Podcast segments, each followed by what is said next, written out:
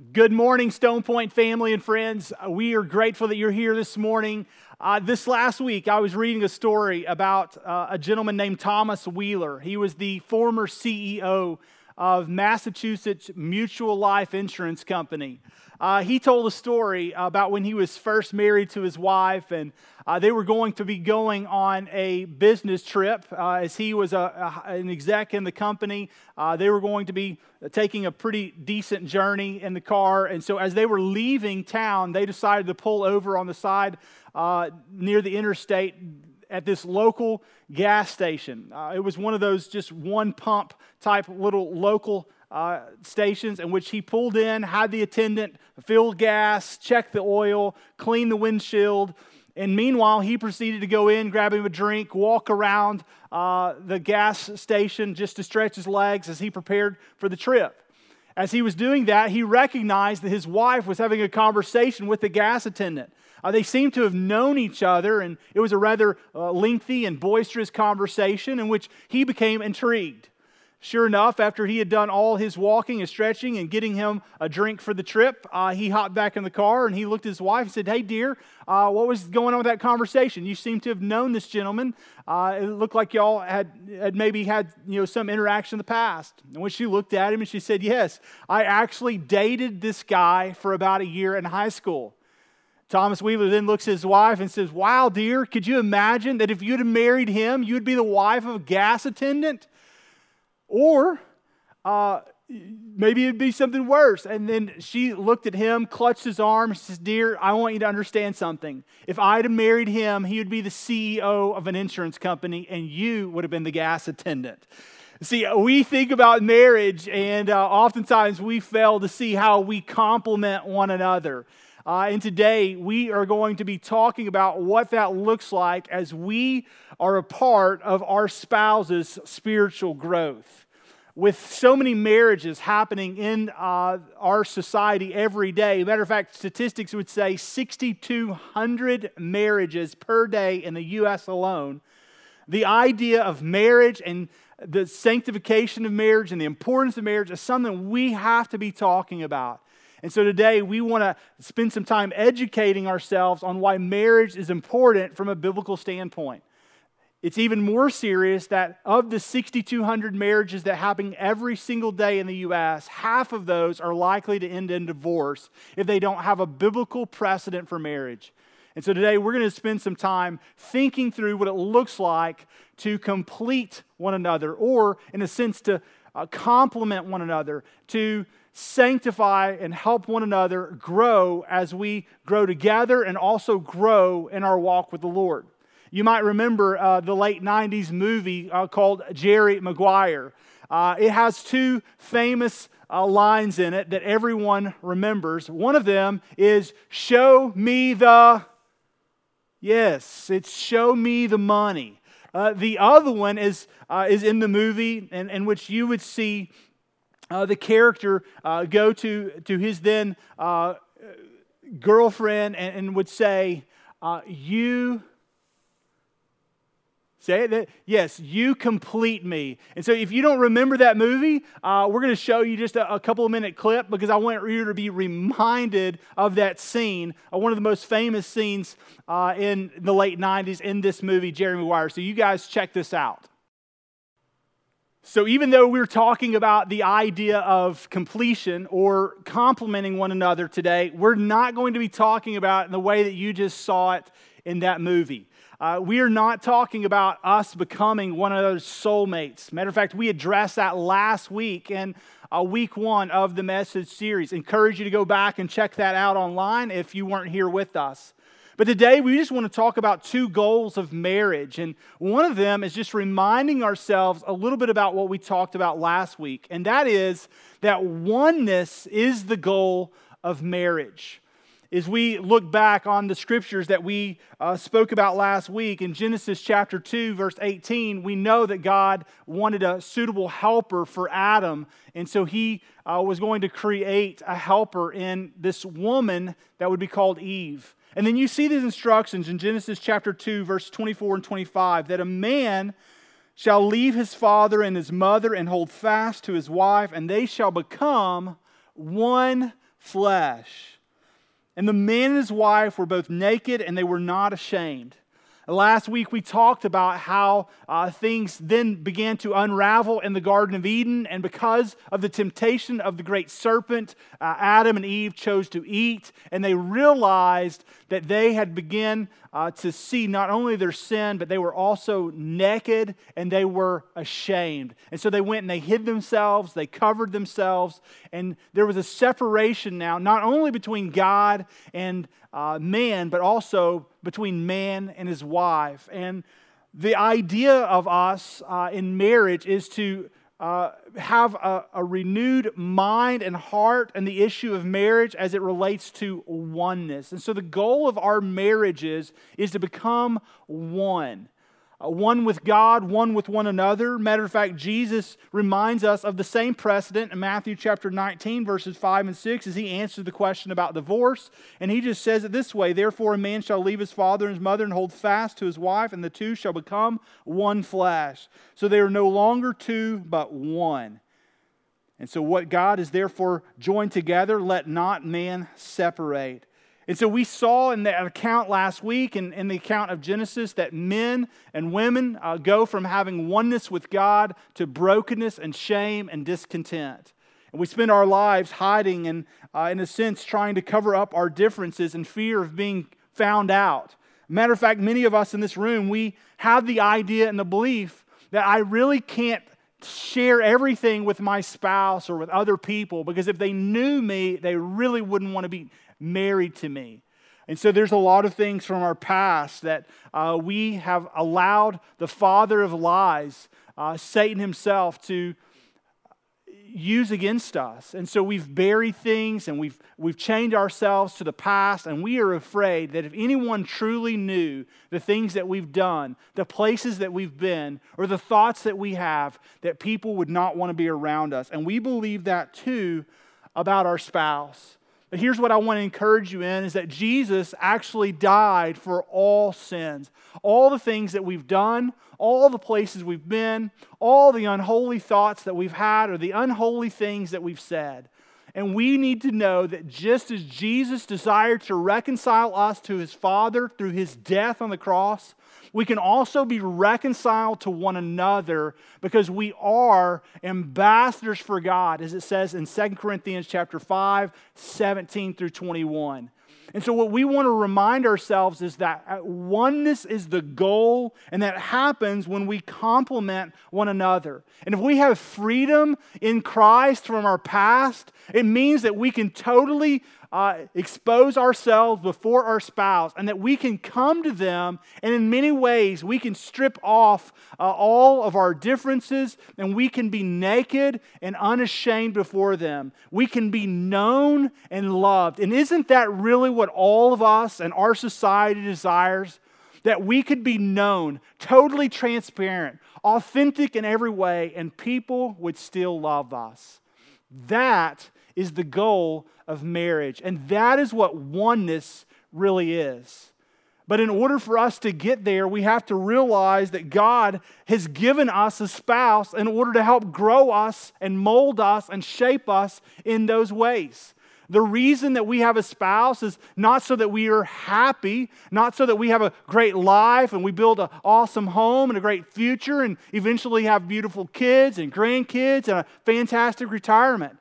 But God actually uses the institution of marriage to create oneness with one another, with Him, in a way that produces in us growth, sanctification, a complementing attitude that moves about in us this idea of holiness.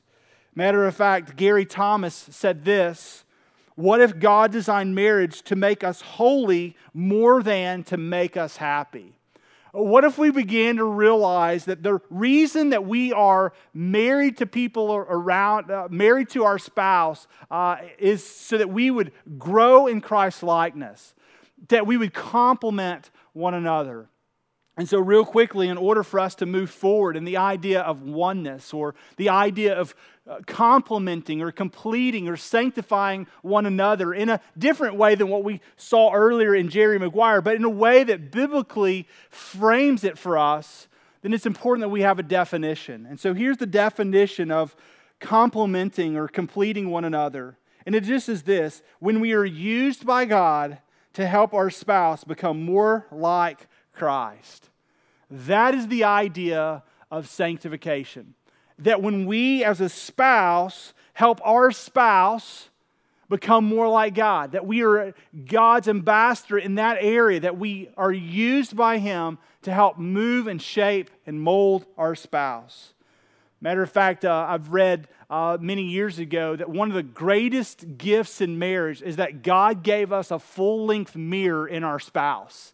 And so that we can impress people outside of the home, uh, we can impress people at work, but our spouses know who we are, and they can reveal things to us that no other human being on the planet can if we'll simply allow them to. If we'll have a, a softened heart and we'll allow the Holy Spirit to work in our lives and in our spouse's life, we can uh, complement one another in ways that we grow together. And what we need to realize is that as we grow in oneness, that oneness is not something that we just say that we want. Oneness isn't just a, a, scripture in the Bible that Jesus quoted or that we see in the beginning pages of our Bible, but that oneness is the goal. And if oneness is the goal, then we are to be one with, the, with, with each other wherever it is that the Lord takes us. Matter of fact, oneness isn't just to uh, show up at a, a friend's house at a dinner party and to compliment one another in that way and to brag about how you're one. But oneness is something that's established in our lives even when we are not together. I would say that oneness is, is equally important uh, when we are away. And so let me ask you a question. Um, ladies, do you represent oneness and do you complement or complete your husband when you are out on a girls' trip or an outing? Oh, whether you've taken a trip down to South Texas or you're pampering yourself, do you complement and complete your husband or do you tear him down? That's the idea of oneness. Gentlemen, if you're on a trip away for work and you're out of town, do the things you do and the people you hang around and the things you say, do they bring about completion and a complementing spirit in your marriage, or do they tear down the idea of, of marriage? Uh, guys, what about when you're at the deer lease or you're on a hunting trip? Is what you're doing with those gentlemen, is that promoting oneness in your marriage? What about if you're at work? Uh, is what you do in the workplace, is it promoting and complementing uh, the oneness of your marriage, or is it beginning to, in some ways, dissolve or destroy the very fabric of what God intends for us to have? And that is holiness. And so God is not requiring us uh, to be happy, but to be holy. And as we grow in holiness, that means that we do so together when we're apart.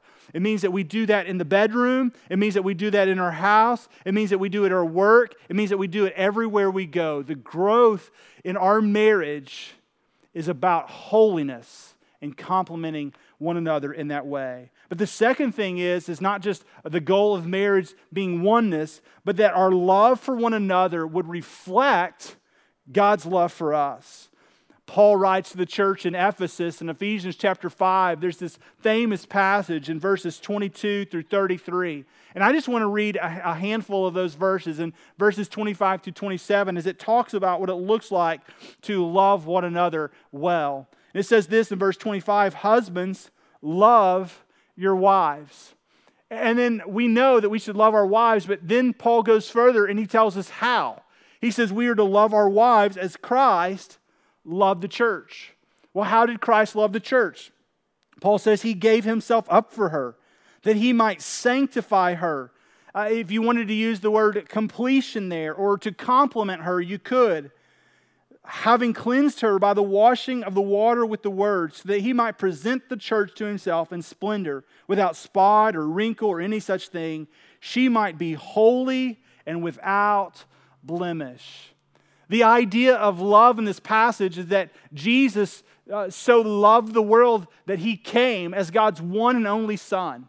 And he did that as a demonstration of love, but not just to uh, bring about our salvation, not just to bring us out of dark and into light, but to also bring about our growth, or this fancy word in the church and in our Bible called sanctification. And the way that sanctification happens is that we begin to remove ourselves of the old spots and the old blemishes, and we become spotless and blameless. That we would become without fault. That in a crooked and depraved world and a wicked generation, that we would become holy and we would become pure and we would become like the one who saved us, namely Christ. And so the goal is for us to grow in our love for one another as a spouse because of the way God loved us. What did God do for us? He died for us to, to cleanse us, to sanctify us, to make us new creations. And if we're new creations, it means that we don't look the way that we used to look. I recently had a conversation with a couple, and uh, they were mentioning about how they've, they've changed over the years. And oftentimes they look back, and uh, it's easy to think, man, I wish I had that younger version of my spouse. In which I replied, I'm so thankful that, that the man that my wife knows now is not the man that she knew 18 years ago. I'm so grateful that God has grown me in maturity not only uh, in the ways that I think about things in my own personality, but also in my spirituality. That God has moved me forward. Could you imagine uh, what it would look like as a man or a woman that if you were married uh, for now 18 or 20 or 30 years and, and the spouse that you look at is, is the same version of himself as he was 15 or 20 or 30 years ago, that would be disheartening to me. Why? Because the goal of marriage is oneness and then it's growth because God loves us and we are to love one another and we are to grow in sanctification. And so, how do we do that? Well, uh, we, we realize that our love for one another just produces in us sacrifice. Love is sacrificial. Uh, Philippians 2, chapter um, 2 verses 1 through 12 is a great picture of what that looks like for us to have the attitude of Christ, to consider others better than ourselves. One of the first places that that attitude should begin is in the home, and it should begin with our spouse. Our love for our spouse should demonstrate the love of Christ for us, which is sacrificial.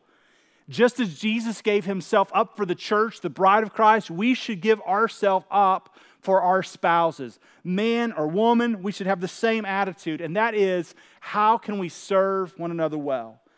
Secondly, we can see that love delights in truth. That as we grow in Christ, we know that we don't delight in perverse things or wickedness, that we would delight in the truth. Ephesians chapter 4, verses 15 and verse 25 help us to know that we should share the truth in love that, that it's important for us to share with one another the things that are really happening. That's a part of the growth process and the complementing process. Uh, I can think of many times uh, recently, but also over the years, that my wife has been truthful with me that she has shared things uh, that I had done to either hurt her or maybe in parenting ways that she felt like I could have been harsh or uh, that I uh, was quick uh, to, to say something or uh, that didn't listen well. And there's so many areas that I can grow in, not only in, in the areas of the home, but also she has been instrumental in helping shape me as a minister for the gospel. Uh, that as a pastor, I've learned a lot from my wife and the way that she's willing to come alongside of me, but also the way that she edifies and builds me up, but also can gently and lovingly correct me when needed. And so she does that. She shares the truth with me, which begs the question can you really love someone well and not share with them the truth? Like maybe you're in this room and, and you have something uh, that's going on with your spouse and you know that you need to share it, but you're afraid that if you told them how you really felt, that it would hurt them. And listen, here's what I would say I would say that you need to share with them the things that are going on in your heart and in your mind, but you need to do so lovingly and gently and with this goal in mind oneness and with the love that Christ demonstrated for you. And so we need to tell them the truth, but the way we do it and the why, our motive for doing it, needs to come from Christ. And so we would say that you need to have wisdom and tact. Just as the way Daniel approached King Nebuchadnezzar, he did so with wisdom and tact. Wisdom is knowing what to say, it's knowing uh, when to say it. And tact is knowing how to say it and addressing your motive for saying it. And so I encourage you to be thinking about how you love one another because love delights in truth. Love is about bringing things into the light that have remained for way too long in the dark. Jesus is light, and in him is life. And so when you bring things to light, because Jesus isn't in the darkness, we can celebrate the life giving things that come from such an idea. Love also sanctifies. The goal of Christ dying and, and giving himself up is that the church might be sanctified. The idea is that, uh, that that it would be with splendor and that it would be without spots or wrinkles or any other things. And so the way that we sanctify our spouses can be found in these verses. It's the idea of making one holy, it's coming alongside and being a part of the transformative work of the Holy Spirit in our life and our spouse's work. And so, uh, as we share love sacrificially, as we delight to share the truth, it also means that we come alongside and we help them in their growth which means there's got to be a great deal of humility on both sides. It also means that we both have to be willing to listen and to learn and to seek wisdom. Love also shows itself in the way that we deal with wrongdoings. And so, love does not delight in wrongdoings, but it offers forgiveness. If you are stuck in a certain place and you can't move forward together because of past hurts, regrets, pain, I would encourage you to read Ephesians chapter 4, verse 26, Ephesians chapter 4, verse 32, 1 Corinthians 13, 1 through 8, and a myriad of other passage, passages. The reason why is because we want to demonstrate for others the same way God demonstrated for us, not only his love, not only giving up of himself, not only in the way he's sacrificial, not only the way he delights in truth, not only the way he sanctifies, but the way that he forgives. My friends, we have been given, forgiven and given grace in so many ways before our Heavenly Father through His Son Jesus that we would be foolish not to offer forgiveness in areas that it really matters in our marriage. If we're not moving forward together, that means that we are not one. And if one of the reasons we're not is because we can't cross the bridge of forgiveness, we genuinely need to begin praying and seeking our Heavenly Father about such an issue because we cannot claim to be His disciples if we don't love one another. And we can't claim to experience divine forgiveness from our Heavenly Father if we hold grudges and we will not willingly forgive others, including our spouse.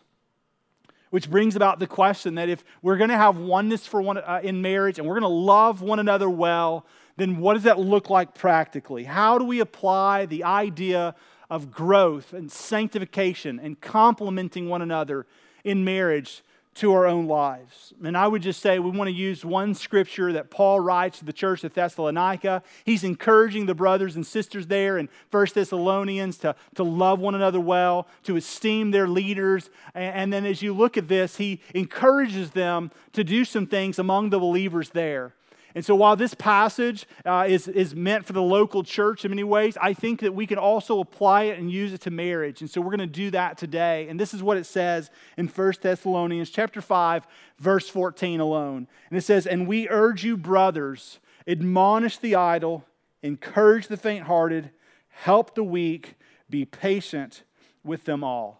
Uh, the idea of admonish there is simply to instruct or to sharpen or to lovingly correct someone. Uh, there's a myriad of passages, but I want to share just a handful of verses with you real quickly so we can put our mind around this. Proverbs chapter 10, verse 17 says, Whoever heeds instruction is on the path to life, but he who rejects reproof leads others astray. So the idea is that we need instruction uh, that in life because it leads to a path of holiness and life, and it's life giving when we heed the warnings and the instructions of others. Proverbs 27 6 says it this way Faithful are the wounds of a friend, profuse are the kisses of an enemy. Guys, if we want somebody to help us grow and to give us counsel and to give us instruction or to sharpen us or to lovingly correct us, I mean, don't you really want your friend to do that?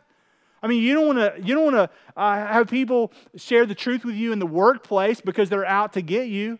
Uh, you don't want them to bring up all your faults before a council of men because they're looking uh, to conspire against you. I mean, wouldn't it be awesome if the the friend that God's given you to be one with, your spouse, would love you enough to tell you the truth in this area, that, that they would gently admonish you and they would tell you some of the, the warning signs.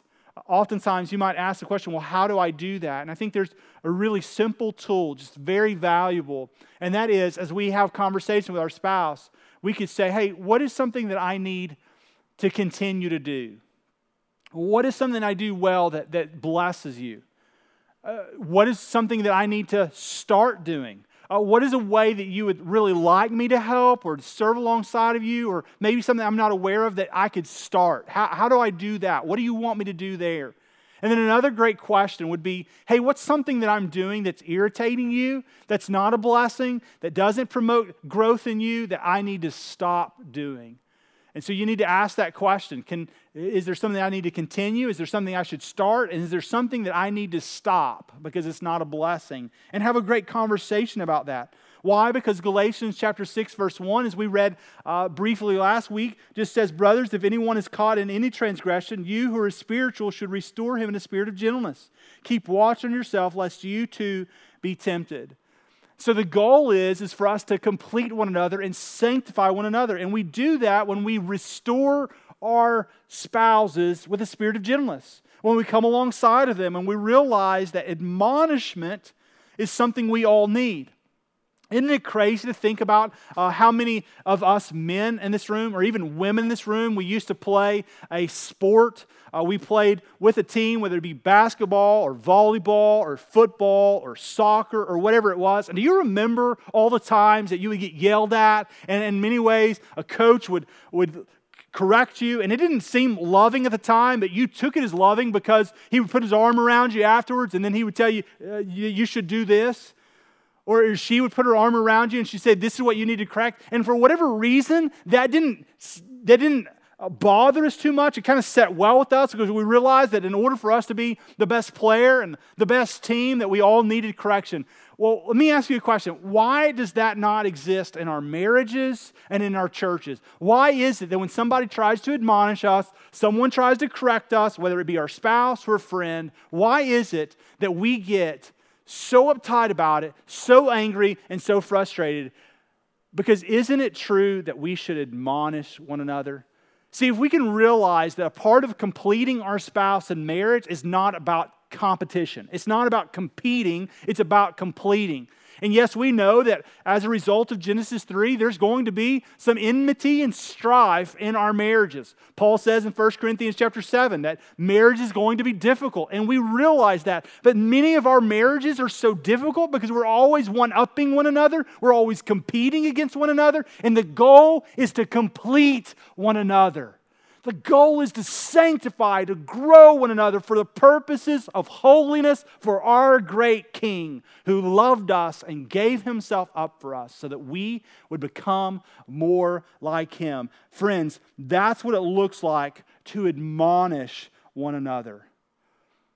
It's to gently correct, not to fix, not to control, not to fixate on their sins or to make things happen on their behalf, but to come alongside of them and say, Hey, babe, this is something that you're doing that you should continue to do. It's a blessing. Hey, babe, this is something you're really good at, so keep doing that. Hey, babe, hey, this is something that if you would start doing, it'd be a blessing to me. It'd be a blessing to our family. And hey, just by the way, I love you, but there's this one area that if you'll stop doing this, hey, it would be less frustrating for not only us and as a family, but for me as a spouse, and but also for friends, because you do this and, and you don't realize it, but it irritates a lot of people. And say, hey, just wanted to let you know that because I love you and I want you to be more like Christ. What a blessing that could be. Which brings about what it looks like to encourage one another. And so, if we are to admonish the idle, we're encouraging the faint hearted. Uh, the idea about encouragement uh, could simply be this to give support or to strengthen, to console. It's oftentimes about reminding one another what is true.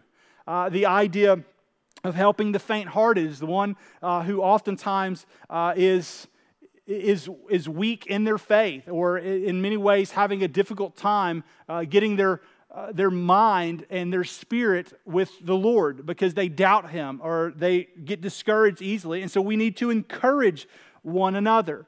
Uh, statistics tell us that uh, marriages that encourage one another are much more likely to succeed. And you might say, well, I am encouraging. Well, here's what statistics would also say that we need to say five times more encouraging words than we would say challenging or words that would tear down that bring about criticism. A lot of us are really good about coming alongside our spouse and saying, Hey, uh, I just want to let you know uh, all the things that you're not doing well. And we don't encourage well, which brings about devastation for our marriages. Why? Because there's a lot of life in the tongue, and there's also a lot of death in the tongue. It has this incredible power, doesn't it? James 3 demonstrates that, among with other passages. Proverbs chapter 15, 1 and 2 says, A soft answer turns away wrath, but a harsh word stirs up anger. The tongue of the wise commends knowledge, but the mouths of fools pour out folly. Proverbs 18, 21 says, Death and life are in the power of the tongue, and those who love it will eat its fruits. Hebrews 3, 12 and 13 says, Take care, brothers, lest there be any uh, of you an evil, unbelieving heart, leading you to fall away from the living God. But exhort one another every day, as long as it's called today, that none of you may be hardened by the deceitfulness of sin. If you want to encourage the faint hearted, you want to encourage those that oftentimes need to re- be reminded, we do so in gentle, loving ways. And so you should think about how frequently you should do that. We just uh, ended Valentine's Day last weekend. Listen, if that's the only day that you write a card, that you send a gift, uh, then listen, you're not doing it frequently enough. And so you ought to be thinking about creative ways to encourage your spouse. You ought to be super specific. In times and challenges where you've got uh, moms with littles at home, you need to remind them of why being at home or being in this season of life is so important. And you need to write specifically ways that you see them making a difference, that they're fantastic moms, that they're so nurturing, that they're so caring, that they imitate Christ in the way they serve. And you need to do that specifically and then you also need to make it very personal. Uh, the idea of a personal note, uh, not some generic card that's written by the flower shop, but that you would go to the lengths of not only establishing uh, more than one or two or three days a year, but that you would consistently, frequently think about how to be a blessing to your spouse. Encouragement is incredible. And then there's also the idea of help, helping the weak. Uh, to help means just to, to assist or to strongly support one another. It's the idea of Galatians chapter 2, where we are to bear one another's burdens and so fulfill the law of Christ. Uh, we talked about what it looks like to so fulfill the law of Christ in our last message series a few weeks back before we began this series on marriage called One encourage you to go back and check that out if you would like. It was in the Awe and the Wonder series. But as we think about bearing one another's burdens and fulfilling the law of Christ, it, it is merely loving God and loving others well. And oftentimes we do that best by serving one another and helping one another. And so, gentlemen, look for ways to help your wife. Uh, maybe it's helping cook, or maybe it's helping clean. Maybe it's acts of service uh, like doing laundry or folding clothes, which, if I confess to you, are a few things I don't really enjoy doing. But in order to help my wife, I'm willing to hop in and be a part of that. Uh, ladies, maybe in some ways it's helping uh, one another and even your, your husband uh, to avoid temptation, uh, to set up some, some solid boundaries about what it looks like to honor you with their eyes and uh, with their minds and with their time. Uh, it's about carving out one uh, time for one another. It's about knowing that we are to help bear one another's burdens. And so, what does it look like to talk through ways that maybe we're struggling in our faith that we need to grow? Those are really important. And the last thing is, is that we should just be patient, patient with all. Listen, the idea of growing together in Christ takes time. It is a process. And I know a lot of us, we wish that we were further along in our faith, further along in studying God's word, further along in knowing how to apply it. But the reality is is that all of us are on journeys and all of our journeys look a little bit different. But we should be patient with one another. And so if we're going to admonish the idle, if we're going uh, to encourage the faint hearted, to help the weak, we've got to be patient with one another. And patience is demonstrated by the way that God loves us. And patience is difficult, but we need to remind ourselves that becoming like Christ is the goal, and becoming like Christ is never complete on this side of heaven. Matter of fact, Philippians chapter 1 verse 6 says, "And I am sure of this that he who began a good work in you will bring it to completion at the day of Jesus Christ." And so, though I want to be God's man and I'm working towards that end, I am not going to be all that God has for me until I see Him face to face. But as I begin to be God's man and I grow in Him every day, friends, I can't do that without the help of my spouse who knows me more intimately than anyone else on the planet. And if she doesn't encourage me, if she doesn't help me, if she doesn't sometimes gently admonish me, and by and large, if she's not patient with me, then it can bring contention and strife and competition, and that's not the goal. Why? Because marriage is already difficult enough. Matter of fact, a guy named Robert Keeler said this marriage is like twirling a baton, it's like turning handstands, it's like eating with chopsticks. It looks easy until you try it. See, marriage is so hard and, and it's a challenge, but it does teach us loyalty and forbearance and self control. And marriage teaches a whole lot of other qualities that we wouldn't have to have if we would have stayed single. But because we chose to marry and because marriage is hard, as Paul writes in, in 1 Corinthians 7, we have to grow in our marriage towards one another in oneness, but most of all in holiness as we become God's man and God's woman. Let me pray for us. Heavenly Father, we thank you this morning. God, I pray that you would help us to not compete with one another, but you would help us to complete one another, that we would complement one another, that we would help one another grow in the Lord, and that we would do so in the way that we love one another. That the goal is oneness, and the goal is to love others the way that you have loved us. And so I pray that you would teach us the characteristics of our great God demonstrated for us in your love, that you would send your one and only Son for filthy, wretched people like us. And Lord, I would just say, as Paul said in Romans chapter 7, verse 18, I know there is nothing good that lives in me apart from Christ. And so, Lord, thank you for your grace and your mercy. And thank you for a wife who is gentle, who is kind, who is loving, who is patient, who is willing to speak the truth to me in love, and does so so that I can be God's man and that I am never removed from being a witness in the world, and that I'm never having to be removed from being your equiper within the local church because of things that I don't do well in the home. And so, Lord, help me in that area. Lead us, guide us, shape us. In Jesus' name we pray. Amen.